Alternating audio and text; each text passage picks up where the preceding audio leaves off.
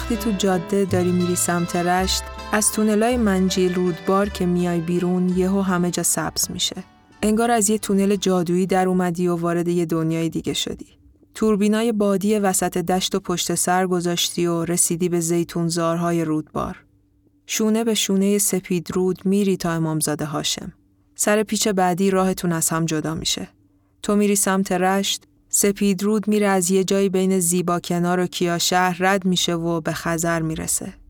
از پشت شیشه ای که احتمالا قطره های ریز بارون روش نشسته دشتای سبز رو می‌بینی. شیروونی ها، آدم ها با چکمه های بلند زرد و خاک نرم و خیس.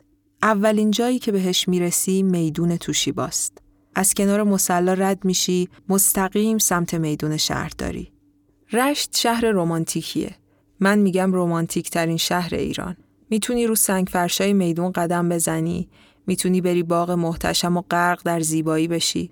می‌تونی بری بازار مردم رو تماشا کنی که چطور میوه های درشت و رنگی رو از سینی های بزرگ دستچین می‌کنن. ماهی سفید می‌خرن و سبداشون رو پر می‌کنن از سبزی های معطر.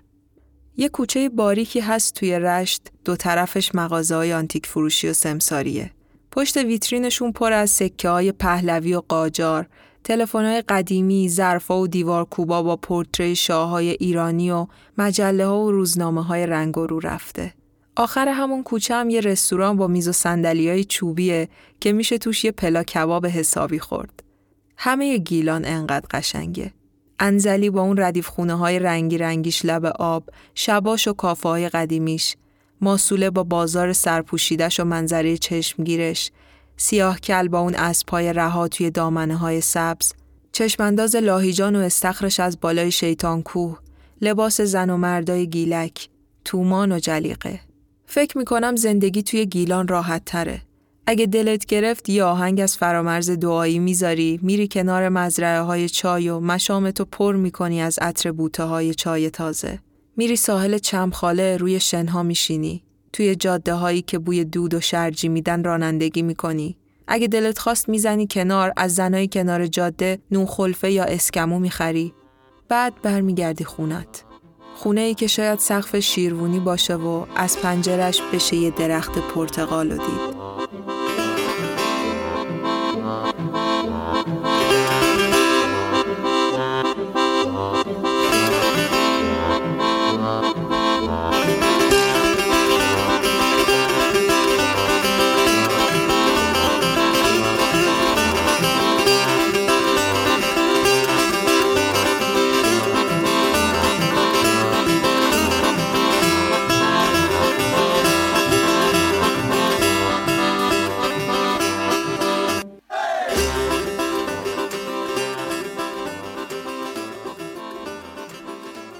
سلام من ساکورا هستم و این پنجمین اپیزود پادکست چیچک هاست که توی تیر ماه 1401 منتشر میشه. من توی هر اپیزود از پادکست چیچک یک افسانه، داستان یا باور آمیانه از یه نقطه دنیا رو برای شما تعریف می‌کنم و در کنارش از ماجراهای پیرامون اون افسانه و نمودش توی هنر و ادبیات میگم. تا اینجا ما از جنوب ایران خودمون شروع کردیم. اولین اپیزود چیچک از هرمزگان بود. بعد رفتیم مکزیک، بعدش ژاپن، بعد یه دوری توی صحراهای عربستان زدیم و حالا دوباره برگشتیم ایران. این بار شمال. توی این اپیزود ماجرای دختر افسانه گیلان رو میشنویم. دختری که شک ندارم همتون اسمش رو بارها شنیدین. اما قصهش رو چی؟ اپیزود پنجم رعنا دختر گیلان اینو هم اضافه کنم که بهتر این اپیزود رو در حضور بچه ها گوش نکنم.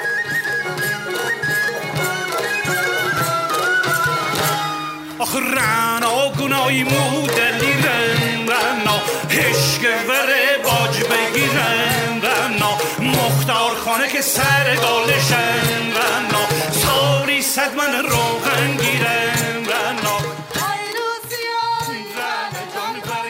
داستان ما از حدود سال 1300 شمسی شروع میشه. یعنی حدود 100 سال پیش. و اوج ماجرا توی سال 1304 اتفاق میافته. حالا اون سالا توی ایران چه خبر بوده؟ اواخر حکومت احمدشاه قاجار بوده و یکم قبل از به حکومت رسیدن رضاشاه پهلوی. مردم تازه سالای وحشتناک جنگ جهانی اول و پشت سر گذاشته بودن. جنگ جهانی اول مرداد 1293 شروع شد. همزمان با حکومت احمدشاه قاجار توی ایران. ایران توی جنگ اعلام بیطرفی کرد. با این حال نیروهای روس، انگلیسی و عثمانی وارد ایران شدن و کشور رو اشغال کردند. ایران که همینجوریش قبل از جنگ هم وضعیت نابسامانی داشت، حالا وارد یه موج سهمگینی از قحطی و بیماری و فقر شد. تا اون و آنفولانزا و وبا اومده بود و مردم دسته دسته از بیماری و گرسنگی جونشون رو از دست می‌دادن. انقدر چیزی برای خوردن پیدا نمی‌شد که مردم هر چیزی دم دستشون میومد و میخوردن. هر چیزی که میگم یعنی هر چی. حالا اشاره مستقیم نمی کنم شاید خیلی جالب نباشه اما میگن حدود یک سوم جمعیت ایران جونشون رو از دست دادن یک سوم شهرهای گیلان رو نیروهای روس و انگلیسی تصرف می‌کنن. جنبش جنگل هم برای مقابله با این اشغالها شکل می‌گیره و درگیری های مسلحانه توی گیلان اتفاق میافته. جنگ بالاخره آبان 1297 تموم میشه. اما نهضت جنگل مبارزه رو تا سال 1300 یعنی تا زمان مرگ میرزا کوچک خان ادامه میده. البته جنبش جنگل تنها جنبش گیلان توی اون دوره زمانی نبود. جنبش دیگه هم بر علیه نظام حاکم یعنی نظام ارباب رعیتی توی گیلان شکل گرفت به اسم جنبش دهقانی. توی نظام ارباب رعیتی یا ملوک و توایفی ارباب مالک زمین، آب، بذر، گاو یعنی کلا مالک وسایل تولید محصول بود اما توی روند تولید نقشی نداشت. کشاورز زمین رو اجاره می‌کرد، چوپان دامها رو اجاره می‌کرد و به این شکل. در نهایت کشاورز روی زمین کار می‌کرد. حالا بسته به شرایط یا اجاره پرداخت می‌کرد یا محصول می‌داد به ارباب یا هر دو. برای چوپان هم به همین شکل. علاوه بر این ارباب توی جنبه های شخصی زندگی رعیت هم اختیار تصمیم گیری داشت و توی منطقه در واقع حرف حرف ارباب بود و بس. به چوب بستن دهقانا توی میدونها گرفتن حق مالکانه گروگان گرفتن خانواده رعایا اخراج از زمین کشاورزی بدون دلیل و فقط بر اساس میل خان از جمله رفتارهایی بود که توی گیلان به طور دائم از اربابا سر می‌زد این شد که توی شهر و روستاهای مختلف گیلان مردم دست به اعتراض و شورش زدن در مقابل اونا هم البته مردمی بودند که در عین کینه و نفرتی که از ظلم ارباب داشتن به دلایل مختلفی برای ادامه حیات خودشون و خانوادهشون به ارباب و خانها وابسته بودن و واسه همینم نمی‌خواستن که از قدرتشون کم بشه. ماجرای ما توی یه همچین فضایی توی منطقه‌ای به اسم اشکور اتفاق میافته. یه ییلاق بسیار زیبا با رودخونه ها و چشمه های زلال و قارهای زیاد و باقای گردو و فندق توی شهرستان رودسر گیلان توی مرز مازندران.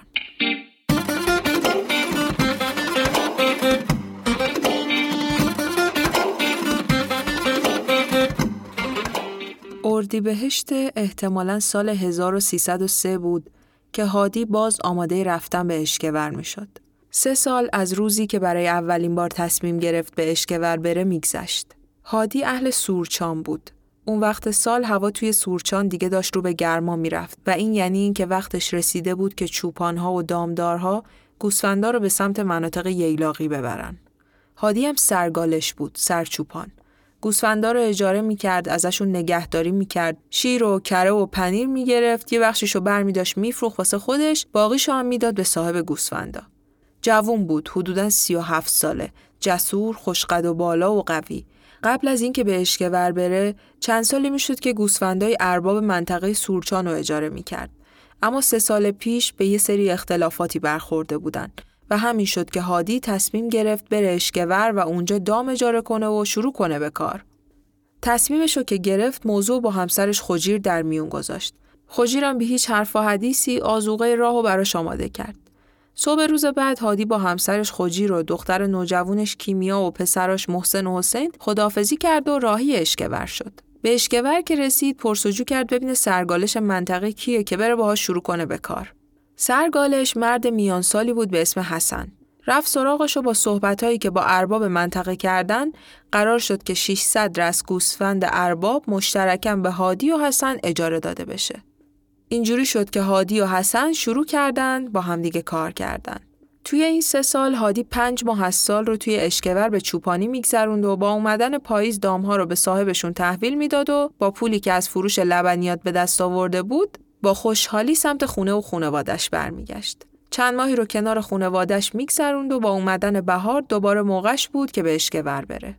حالا هادی برای سومین سال دوباره از خونوادش که یه عضو دیگه هم یه نوزاد پسر بهشون اضافه شده بود خداحافظی کرد و راهی اشکور شد.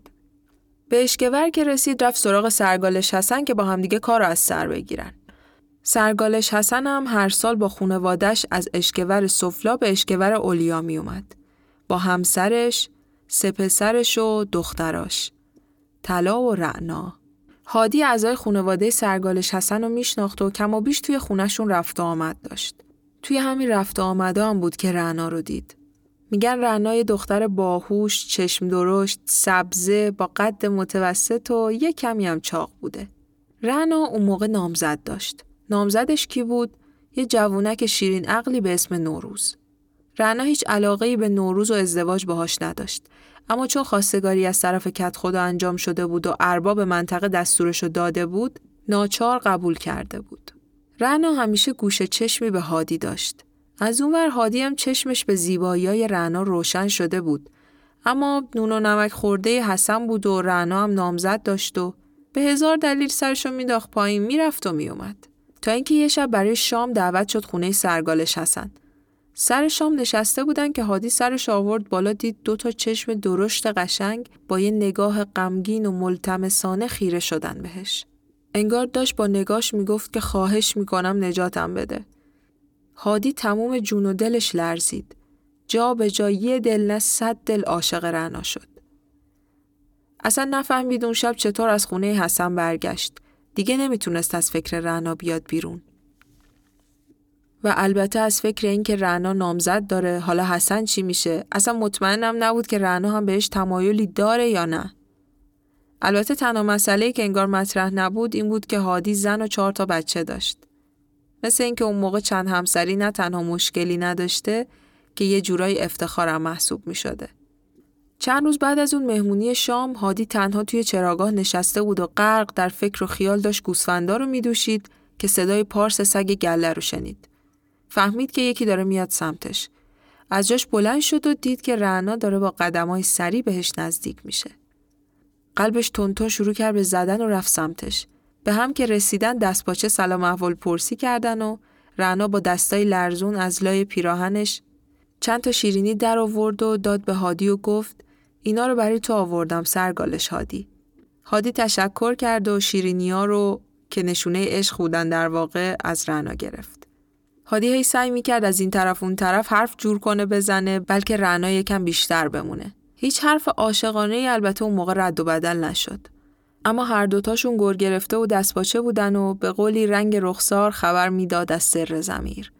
هادی که دیگه فهمیده بود این علاقه دو طرف است توی فکر بود که چرا حالا چرا بعد از سه سال الان که رعنا نامزد داره چرا قبل از نامزدی رعنا و نوروز این اتفاقا پیش نیومد همون موقع بود که سرگالش حسن از راه رسید رعنا رو که دید خیلی تعجب کرد که دخترش اونجا چیکار می‌کنه رانا هم گفت اومدم ماست ببرم و خلاصه بهانه جفت و جور کرد و سری خدافزی کرد و رفت. چند روز بعد هادی که از ندیدن رعنا بیتاب شده بود راه افتاد سمت خونه سرگالش حسن بلکه به یه بهانه ای اندازه چند دقیقه که شده رعنا رو ببینه. تو مسیر تو فکر این بود که چه بهانه ای سر هم کنه که یهو گاوای حسن رو در حال چرا دید. با خودش فکر کرد حتما یکی از اعضای خانواده باید این گاوا رو آورده باشه اینجا. کاش اون یه نفر رعنا باشه. و بله رنا آروم نشسته بود کنار بوته های زرشک. با صدای پای هادی از فکر اومد بیرون و گل از گلش شکفت. با هم نشستن زیر سایه درختی و گرم صحبت شدن. رنا از نوروز گفت از اینکه دوستش نداره و به زور و اجبار نامزدش شده. چون ارباب و کت خدا و پدرش ازش خواسته بودن و اونم جرأت مخالفت نداشته. هادی از عشقش گفت و گفت نمی‌ذاره اوضاع همینجوری بمونه زیر درخت نشسته بودن و گرم حرفای عاشقانه بودن و نفهمیدن که دختر همسایه که گاواشو برای چرا آورده بود با همدیگه دیدتشون. دختر همسایه همونجوری که ازش انتظار میره وقتی برگشت خونه از سیر تا پیاز رو برای مادرش تعریف کرد. مادرش هم برای اون یکی همسایه، اون یکی همسایه هم برای اون یکی و خلاصه نقل مجالس شدن. خبر که بین همه اهالی پیچید به گوش حسنم رسید که چه نشستی که دخترت روزا با سرگالش هادی میشینه زیر درخت و دل میده و قلوه می‌گیره. حسن اول قبول نکرد و گفت این حرفای دروغ و ساختن تا بین من و هادی رو شکراب کنن. بعد که بهش ثابت شد که قضیه صحت داره با عصبانیت رفت سراغ هادی و با دعوا و داد و بیداد و تهدید ازش خواست که دست از سر رعنا برداره و بره پی کارش بعدش هم دست زن و بچهش رو گرفت قشلاق کردن به یه روستای دیگه. هادی اما ولکن نبود. آتیش عشق رعنا افتاده بود به جونش. به جای اینکه مثل هر سال برگرد سورچان پیش زن و بچه هاش جمع کرد رفت همون روستایی که حسن با خانوادش رفته بود. اونجا ملاقات های هادی و رعنا بیشتر شد. با کوچکترین فرصتی مخفیانه همدیگر رو می‌دیدن. تا اینکه حسن بو برد و رعنا رو شبونه با برادرش راهی یه روستای دیگه کرد. رعنا و برادرش میرزا احمد یه اتاق گرفتن و اونجا ساکن شدن. نوروز هر چند وقت یک بار می‌رفت دیدن رعنا اما رعنا یک کلمه هم باش حرف نمی‌زد. خود نوروز هم می‌دونست که رعنا نمیخوادش و عاشق هادیه. اما نه حاضر بود از رعنا دست بکشه نمی‌تونست کاری بکنه توی این ده جدیدم همه از ماجرای رعنا و هادی خبر داشتن واسه همینم رعنا با کسی نمی‌تونست ارتباط برقرار کنه و تنهای تنها مونده بود روزا می نشست و خاطراتش با هادی رو مرور می‌کرد کم کم هوا رو به گرمی رفت با آب شدن برفا هادی گوسفنداشو به سمت روستایی که رعنا توش بود آورد بعد از چند ماه دوری و چشم انتظاری به دیدن رعنا رفت اما دید که رعنا خیلی رنجور و ضعیف شده. هادی نشست کنارش دلداریش داد با حرفای عاشقانه دلشو گرم کرد. موقع رفتن یهو دید که چند نفر از اهالی دارن با چوب و چماق میدوان سمتش. سری فهمید که قضیه درس پیدا کرده و حالا هم اومدن حسابشو برسن. دو پا داشت دو پا دیگه هم قرض کرد و به هر ترتیبی بود تونست فرار کنه. خبر که به نوروز رسید دیگه مطمئن شد هادی ولکن ماجرا نیست. دست کمک دراز کرد سمت اهالی روستا که ای هناس این دست از سر نامزد من بر نمیداره یکی به دادم برسه یه کاری بکنید خلاصه یه شبی وقتی هادی داشت از یه مسیری میگذشت چند نفری ریختن سرشو تا می‌خورد زدنش بعدم دست و پا و دهنشو بستن و بردنش انداختنش توی اتاق یه کوزه شکسته گذاشتن برای دستشویی یه تیکه نون و یه کوزه هم آب براش گذاشتن و در رو از بیرون قفل کردن یه نفر رو هم گذاشتن پشت در که نگهبانی بده. هادی که به هوش اومد دید که زندانی شده. شروع کرد به داد و هوار زدن دید که فایده نداره. تصمیم گرفت از یه در دیگه وارد بشه. بالاخره تونست با وعده پول و گوسفند نگهبان رو راضی کنه در رو باز کنه. هادی این بارم تونست قصر در بره. ولی بعد این اتفاق محتاط تر شد. فهمید که کینه مردم ازش خیلی عمیق تر از اون چیزیه که فکرشو می‌کرده. نوروز وقتی فهمید هادی فرار کرده خیلی عصبانی شد. اما حداقلش فکر می‌کرد که یه درس حسابی بهش داده و بعد کتکایی که خورده دیگه سمت رعنا پیداش نمیشه. اما سخت در اشتباه بود. بی خود نیست که گفتن شرط عشق است بلا دیدن و پای افشردن و دوباره دیدارها از سر گرفته شد. این بار نوروز وقتی فهمید درمونده و با گریه زاری رفتم خونه ارباب. ماجرا رو براش تعریف کرد و ازش کمک خواست. سید جلال ارباب منطقه که با شنیدن این داستان دلش برای نوروز به رحم اومده بود دستور داد تا عروسی رو خیلی مختصر همین فردا شب برگزار کنن و شبونه رعنا رو ببرن خونه نوروز تا قضیه فیصله پیدا کنه. نوروز که اینو شنید نزدیک بود بال در بیاره. بدو بدو رفت خونه و دستور ارباب و به اهل خونه خبر داد و مشغول مهیا کردن مقدمات جشن عروسی شدن. اما از اون ور دنیا رو سر رعنا و هادی خراب شد. رنا که راهی جز اطاعت از ارباب نمی‌دید. اما هادی که خشم همه وجودشو گرفته بود فریاد زد من اگه هادی سورچانی هستم رعنا را از تو خونه نوروز بیرون می‌کشم. چند نفر از چوپانای مورد اعتمادش رو جمع کرد و نقشه دزدیدن رعنا توی شب عروسی رو باهاشون در میون گذاشت. یه نفر هم فرستاد که به رعنا خبر بده که هادی نمی‌ذاره تو زن این شیرین عقل بشی. بعد از جشن منتظر باش میایم و میبریمت. شب عروسی رسید و توی روستا بسات جشن و پایکوبی داشت رو به خاموشی می‌رفت. مهمونا یکی یکی با آرزوی خوشبختی با عروس و داماد خدافزی می‌کردن و برمیگشتن خونه هاشون. همه که رفتن رنا توی اتاق مستره با هیجان زده دل توی دلش نبود تا هادی برسه و از اینجا نجاتش بده. نوروز توی اتاق دیگه داشت آماده می‌شد که بره اولین شب زندگی مشترک و کنار رنا بگذرونه. یهو رنا دید هادی از پشت پنجره داره علامت میده. آروم و بی سر و صدا از خونه زد بیرون. نوروز که اومد توی اتاق دید رنا نیست.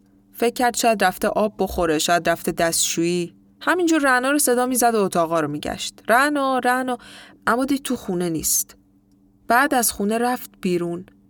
اطراف خونه رو کامل گشت. اما اثری از رعنا نبود که نبود. یهو فهمید چی شده و از کجا خورده. صدا زدناش تبدیل شد به جیغ و فریاد و از هوش رفت. وقتی به هوش اومد دیگه هادی و رعنا از اونجا دور شده بودن. یه قاری رو پیدا کردن و توی اون مخفی شدن. ما میگیم قار ولی احتمالاً برای اونا مثل یه قصر امن بوده کنار هم. توی اون قار همه چیز آروم و عاشقانه بود.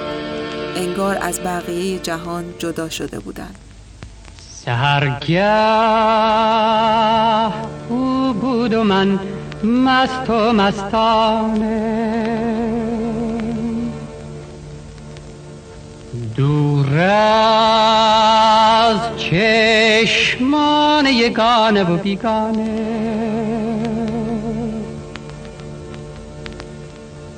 رفتیم تا دامن کوه شانه به شانه.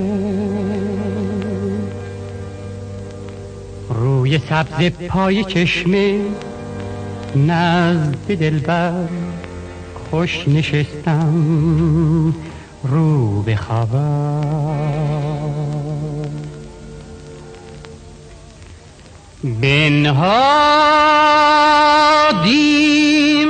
چهره بر هم آسمان را شعله بر دامن فتاد. اون مهن دادادات شاتش شعله با مهدر کشاکش.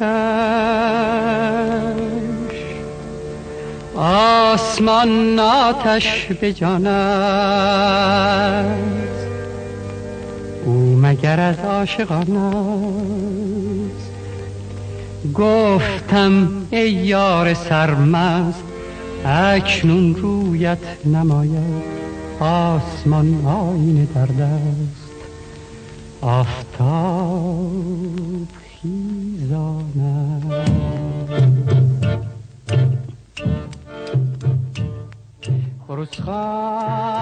اما بیرون اوضاع خیلی متفاوت بود. به محض اینکه سپیده زد نوروز را افتاد سمت خونه ارباب. التماس کرد که کمکش کنه رعنا رو پیدا کنه و برگردونه.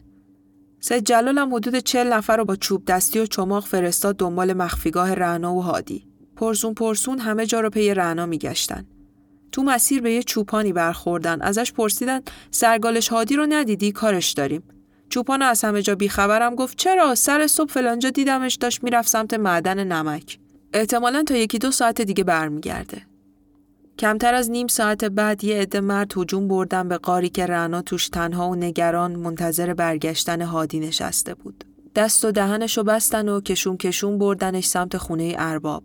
انداختنش توی انباری و در و روش قفل کردن. هادی که برگشت دید قار خالیه و رعنا نیست. آشفته و سراسیمه شروع کرده پرسجو. فهمید که سیچل تا مرد از افراد سید جلال رعنا رو به زور کشوندن و بردن. تا چند روزی به رعنا خیلی سخت گذشت. حق نداشت از انباری بیاد بیرون و کسی هم خیلی طرفش نمی اومد. اما دو هفته ای که گذشت اوضاع خیلی بهتر شد. رعنا با دختر و همسر ارباب حرف می‌زد و درد دل می‌کرد و سعی می‌کرد اعتمادشون رو جلب کنه. کم کم از انباری آوردنش بیرون و بهش یه اتاق دادن. بعد توی کارهای خونه کمک می‌کرد و به جایی رسید که از خونه بیرون می‌رفت. می‌رفت سر چشمه آب می آورد، می‌رفت سبزی میچید و برمیگشت و اینجور کارا. رعنا خوب می‌دونست که هادی دست بردار نیست و حتما میاد دنبالش. یه روز که از خونه رفته بود بیرون، یه آدم مطمئن و قاصد کرد که یه پیغام به هادی برسونه. غروب پنجشنبه تو باغ فندق منتظرم باش. پنجشنبه نزدیک غروب رنا سبدش رو برداشت و به بهانه چیدن سبزی از خونه ارباب زد بیرون. به باغ فندق که رسید از دور هادی رو دید که با بیقراری منتظرشه. سبدش رو پرت کرد و دوید سمت هادی. و برای بار دوم با همدیگه فرار کردن. توی خونه ارباب دیدن رعنا دیر کرد. نگران شدن. اومدن بیرون تو باغ فندق و همه جا رو دنبالش گشتن. اما انگار آب شده بود رفته بود توی زمین. برگشتن خونه تا فردا توی روشنایی روز دنبالش بگردن. رعنا و هادی هم همون موقع داشتن از اونجا دور و دورتر می شدن.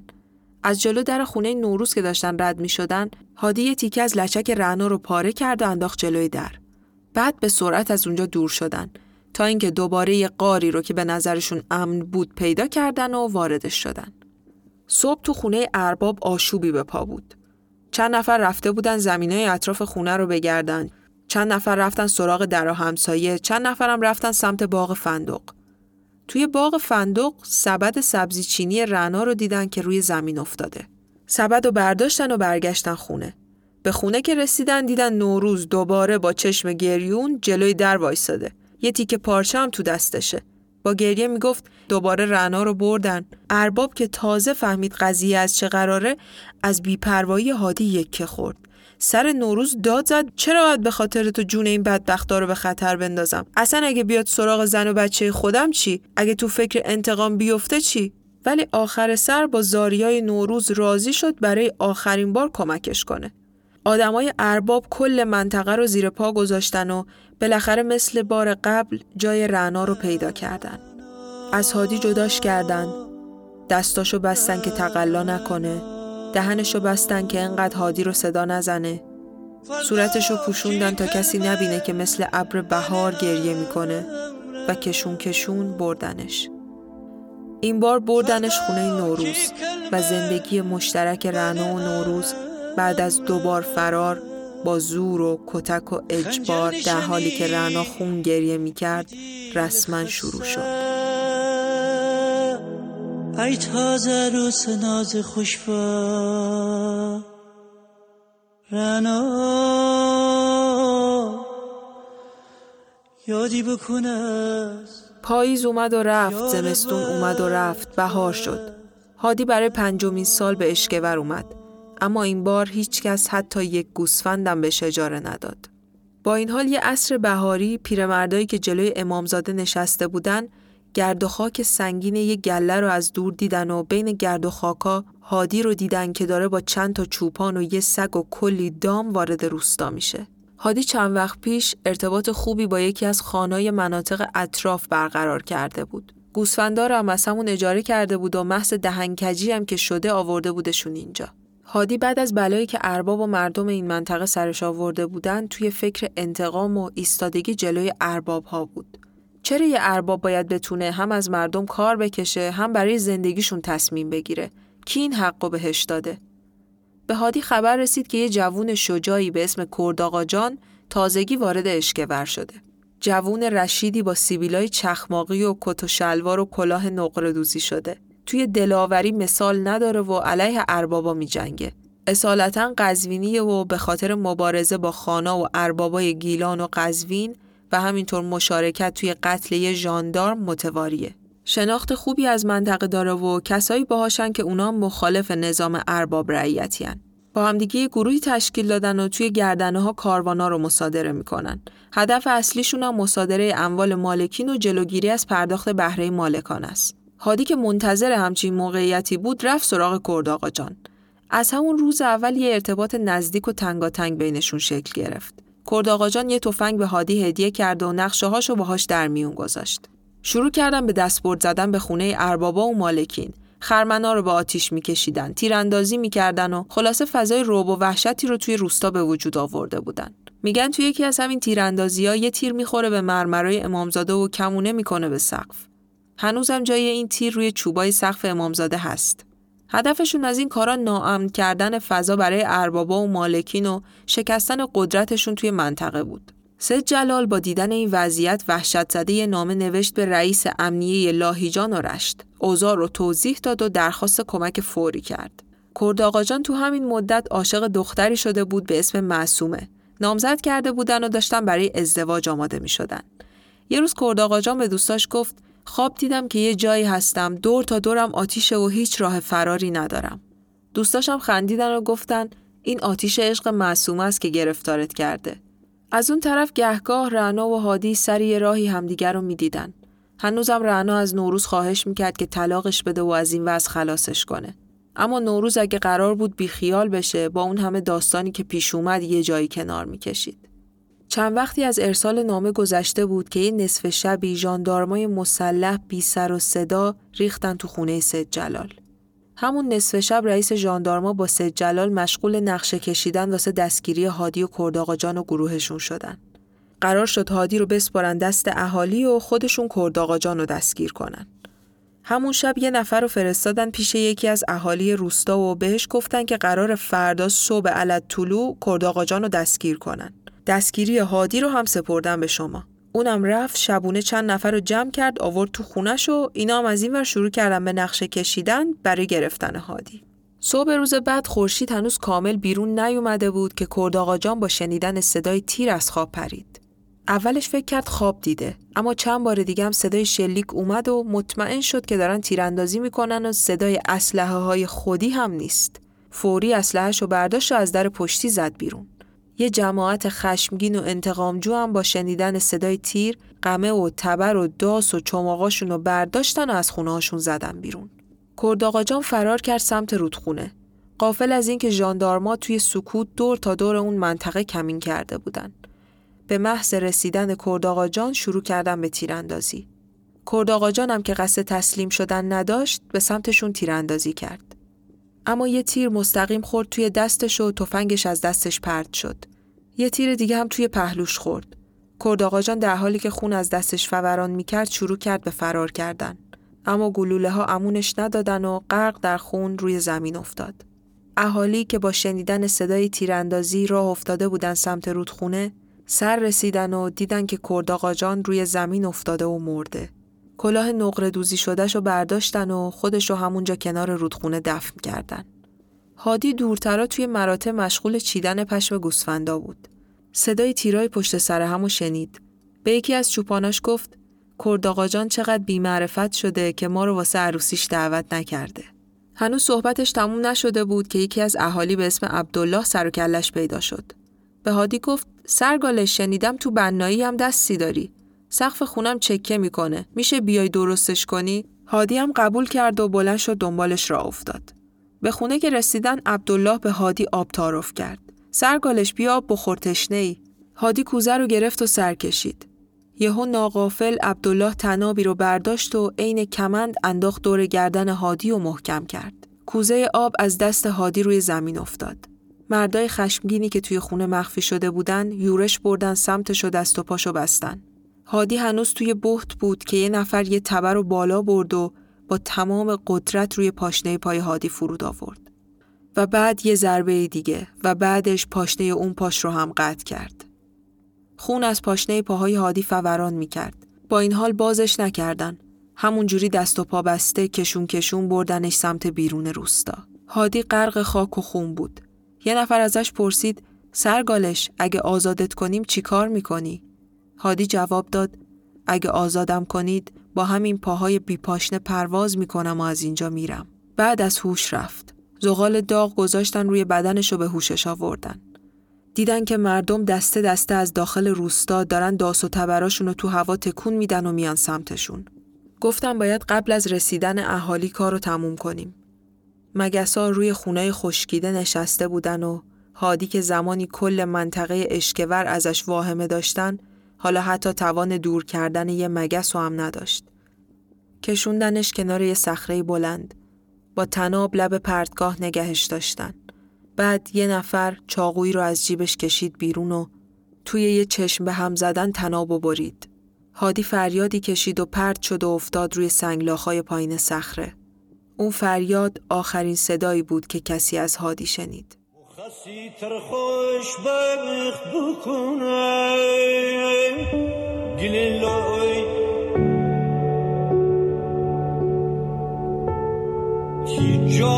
تازه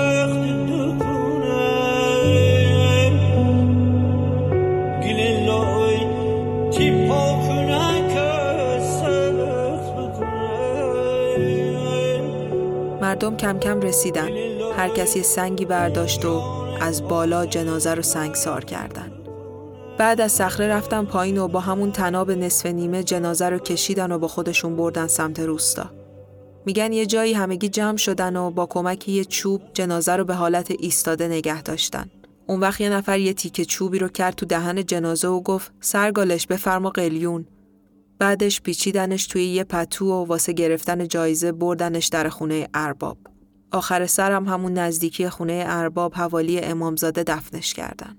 خبر کشته شدن هادی و کرداغا جان خیلی زود همه جا پیچید. رعنا بعد از شنیدن خبر مرگ فجیع هادی چند شبانه روز گریه می کرد. بعد چشمه اشکش خشکید. دیگه با کسی حرف چندانی نمی‌زد. فقط گاه به گاه از خونش صدای گریه می اومد. پنج سال بعد از مرگ هادی تو تابستون 1309 رعنا دختری به دنیا آورد و اسمشو کافیه گذاشت. سه سال بعد هم یه دختر دیگه از رعنا متولد شد. شهریور سال 1311 بود که مامورای ثبت احوال واسه سرشماری و صدور سجل همون شناسنامه وارد روستا شدن. رنا کلمه معمور رو که شنید یاد مامورایی افتاد که کرد جان و هادی رو کشته بودن. همه چیز دوباره پیش چشمش زنده شد. از خود بی خود نوزادش رو بغل کرد دست کافیه رو هم گرفت و با پای برهنه از خونه زد بیرون. کل مسیر رو تا روستای بعد با بیقراری و زاری رفت. همون شب تو خونه یکی از اقوام در حالی که از تب میسوخت از دنیا رفت. بعد از چند روز گریه های نوزادش هم قطع شد و کنار مادر دفنش کردن. و اینطور بود که تراژدی مصیبت بار زندگی رنا به پایان رسید.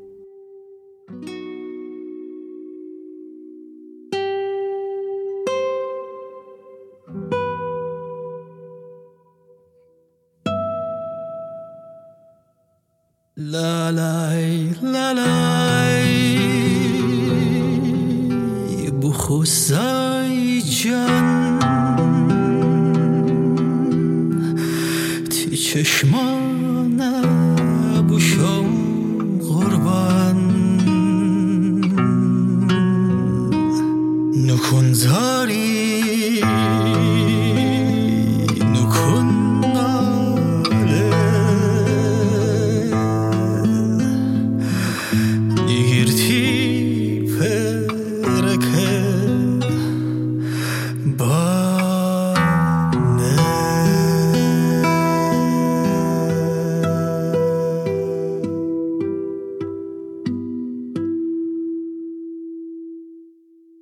شناخته شده ترین اثری که از ماجرای رعنا به جا مونده همون آهنگ فولکلوریه که همه شنیدیمش.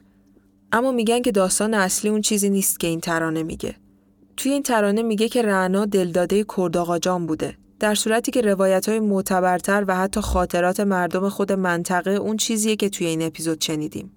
از حدود 50 سال پیش از فرج الله چاکانی خواننده محلی اشکور یه نواری به جا مونده که توش حدود 20 دقیقه شرح ماجرای رنا و هادی رو با اسم و نشونی خونده. اون موقع حدود 38 سال از مرگ هادی میگذشته و احتمالش خیلی بیشتره که این روایت به واقعیت نزدیکتر باشه. بنده این جانب فرج الله چاکانی آقایان درخواست کردن این شعر رهنا رو برای ما بخونیم ما داشته باشیم یادگاری. سه و هشت سال این در دوران کرد آقدان و حدی عاشق و رهنا بود. سه و هشت سال این غر نمیگذرد چون این شعر رهنا خیلی خوشمزه بود و خوشرقم بود تمام پشت رادیو و تلویزیون و و از این سه هشت سال بازم مهیا است. بنده این جونی فرد الله شعبانی می‌خوام شعر رخنا رو بخونم. آقایان داشته باشه یادگاری.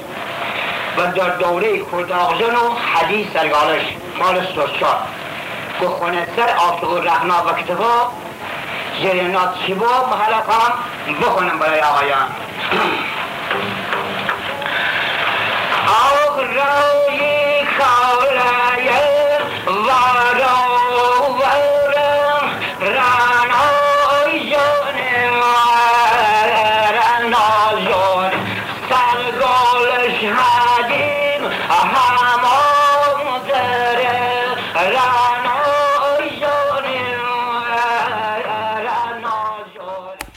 کتابایی که در این باره نوشته شدن یکی کتاب رعنا نوشته مسعود صوفی نژاد یکی کتاب چگونگی زاده شدن ترانه رعنا یکی هم کتاب سایه روشنهای زندگی رعنا نوشته کامران باباخانی که منبع اصلی این اپیزودم بود.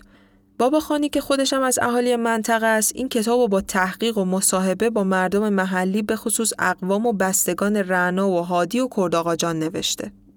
نویسنده این کتاب محل دفن رعنا، هادی و کرداقاجان رو پیدا می‌کنه و توی هفتم شهریور 1398 یعنی 87 سال بعد از شهریوری که رعنا از دنیا رفت بالاخره روی مزارشون سنگی مثل باقی آدمها با نام و نشون خودشون قرار میده.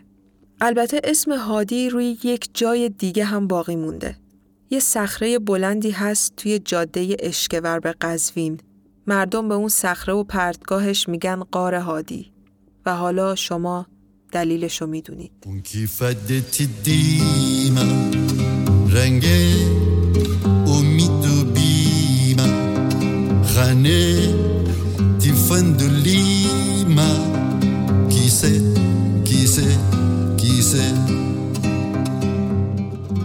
چیزی که شنیدید اپیزود پنجم پادکست چیچکا با عنوان رعنا دختر گیلان بود. ممنونم که چیچکا رو گوش می‌کنید. اگر از شنیدن چیچکا لذت می‌برید به دوستاتونم معرفیش کنید. شاید اونا هم خوششون بیاد. این اپیزود به پیشنهاد و با کمک رها اکبر دوست که خودشم گیلانیه ساخته شد. ممنونم از کمک ها و طراحی زیباش برای کاور این اپیزود. محتوای تصویری مربوط به هر اپیزود رو توی اینستاگرام می‌تونید ببینید. موسیقی های این اپیزودم به روال قبل توی چنل تلگرام چیچکا آپلود میشه. چیچکا رو توی شبکه های مجازی با آیدی چیچکا پادکست می‌تونید پیدا کنید. پیشنهادی هم اگه دارید واسه اپیزودهای بعد راه های ارتباطی چیچکا یکی ایمیل که توی توضیحات اپیزود هست و یکی هم دایرکت اینستاگرامه.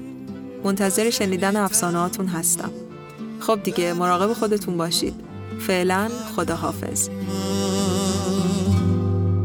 فدتديم رنجي ومتديم خاني تفندليما كيسة كيسة كيسة. ونكدي هتجانا. مستية بحرانا لسيه Kise, kise, kise Kise, kise, kise Kise, kise, kise.